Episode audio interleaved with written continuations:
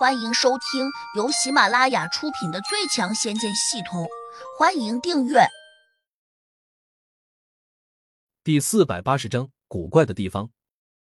山上有一片茶树，几个穿着粉色衣裙的少女正在舔茶。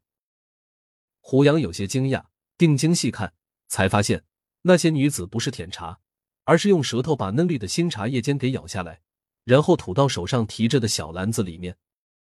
这种采茶方式太奇特了，胡杨从来就没有见过。而远处山上的土中，三三两两的农人正在除草，而他们除草的方式也很特别，不是用锄头锄的，而是蹲在地上，用小刀一点一点的把小草给挖出来。他们看起来十分认真，好像生怕不小心伤着了旁边的东西。土里面长着一些奇特的花果，全是胡杨没有见过的。想必是一些珍稀的药材。再往远处看，还有人在砍树。胡杨更加惊异的看见那些光着膀子的大汉正抡着斧头挥汗如雨。他们一斧一斧的劈砍下去，但是却没砍进去几分。难道斧头不够锋利，还是树太硬了？胡杨仔细再看，才有吃惊的发现，那些树子居然以肉眼看得见的速度在恢复。难怪他们砍得这么卖力。也很难把树子砍下来。这是什么树子？简直是闻所未闻。这是什么地方？天空中飘着白云，看起来很低，却又给人一种很假的感觉。因为胡杨直觉那可能是棉花，是放在上面的。因为白云没这么清晰和实在。他立刻想把神石放出去，谁知他却没能如愿。神石出不去了。胡杨心里一惊。仔细回忆了一下，自己在如意宝瓶中好像没有遇到任何伤害，为何神识突然就出不来了？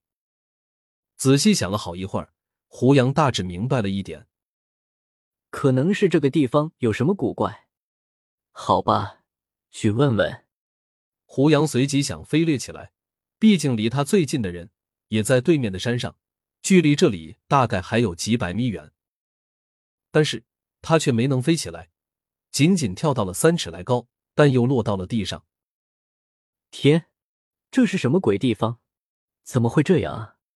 胡杨有些想不通，下意识的回过头想看看来时那个洞口，但是他却又意外的发现，刚才那个洞子不见了，取而代之的是一道高耸如云的石壁耸立在身前。这道石壁十分光滑，也十分平整，就好像是刀劈斧削过一般。难以置信，怎么突然就变成这样了？我刚才是从这里进来的吗？胡杨困惑的问自己。如意宝瓶还拿在手上，杜玉儿还在里面，这是一个可以装活人的奇特宝瓶，倒是不用担心他在里面会闷。但瓶子的空间整体不大，倘若一直住在里面，那也很不舒服。胡杨迟疑了下，忙又催动咒语，想把杜玉儿取出来。就在这个时候，当他念动咒语时，体内的法力如同涌泉一般，一下就消失了，好像决堤的河水似的，根本不受控制。杜玉儿倒是被一缕若隐若现的薄雾给带了出来，胡杨却有点乏力的跌坐到了地上。杜玉儿第一眼看见这片绿水青山时，并没有觉得很兴奋，好像在这个天岭大峡谷中，这样的风景虽然漂亮，但也不是没有见过。他更关心的是胡杨，因为他发现胡杨的脸色不怎么好，坐在地上好像有些虚脱。你怎么了？生病了吗？杜玉儿赶紧蹲下来，关心的问。胡杨摇了摇头：“我没事，刚才不小心把体内的法力消耗尽了。”你刚才做了什么？为何会突然把法力耗尽？杜玉儿不解的问。因为胡杨仅仅离开了他一会儿，甚至不到五分钟，在这么短的时间内，胡杨和人交手了吗？胡杨解释说，自己只是把他从瓶子里面取出来，就耗尽了法力。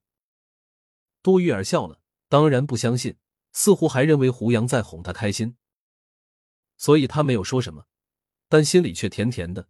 毕竟这个看起来比较酷酷的男人，很难得这样哄自己高兴。我们到哪里来了？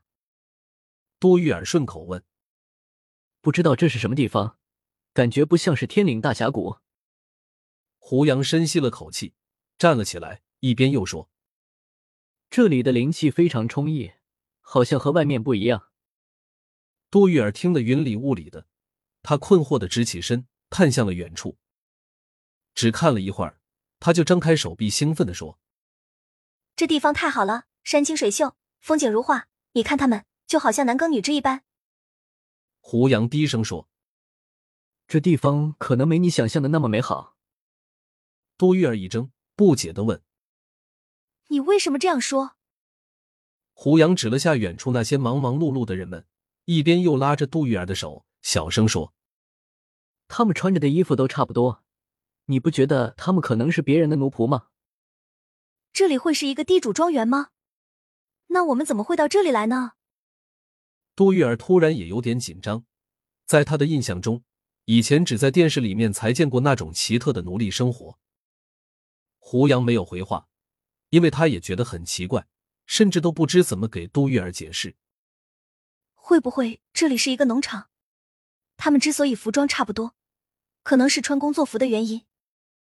杜玉儿又提出了一个猜想：都快传出古装戏的感觉了，哪有这样的工作服？是啊，这些干活的农人就好像是远古时期的，多数都穿着粗布。甚至衣服上只有简单的漂染上色，而没有花纹图案。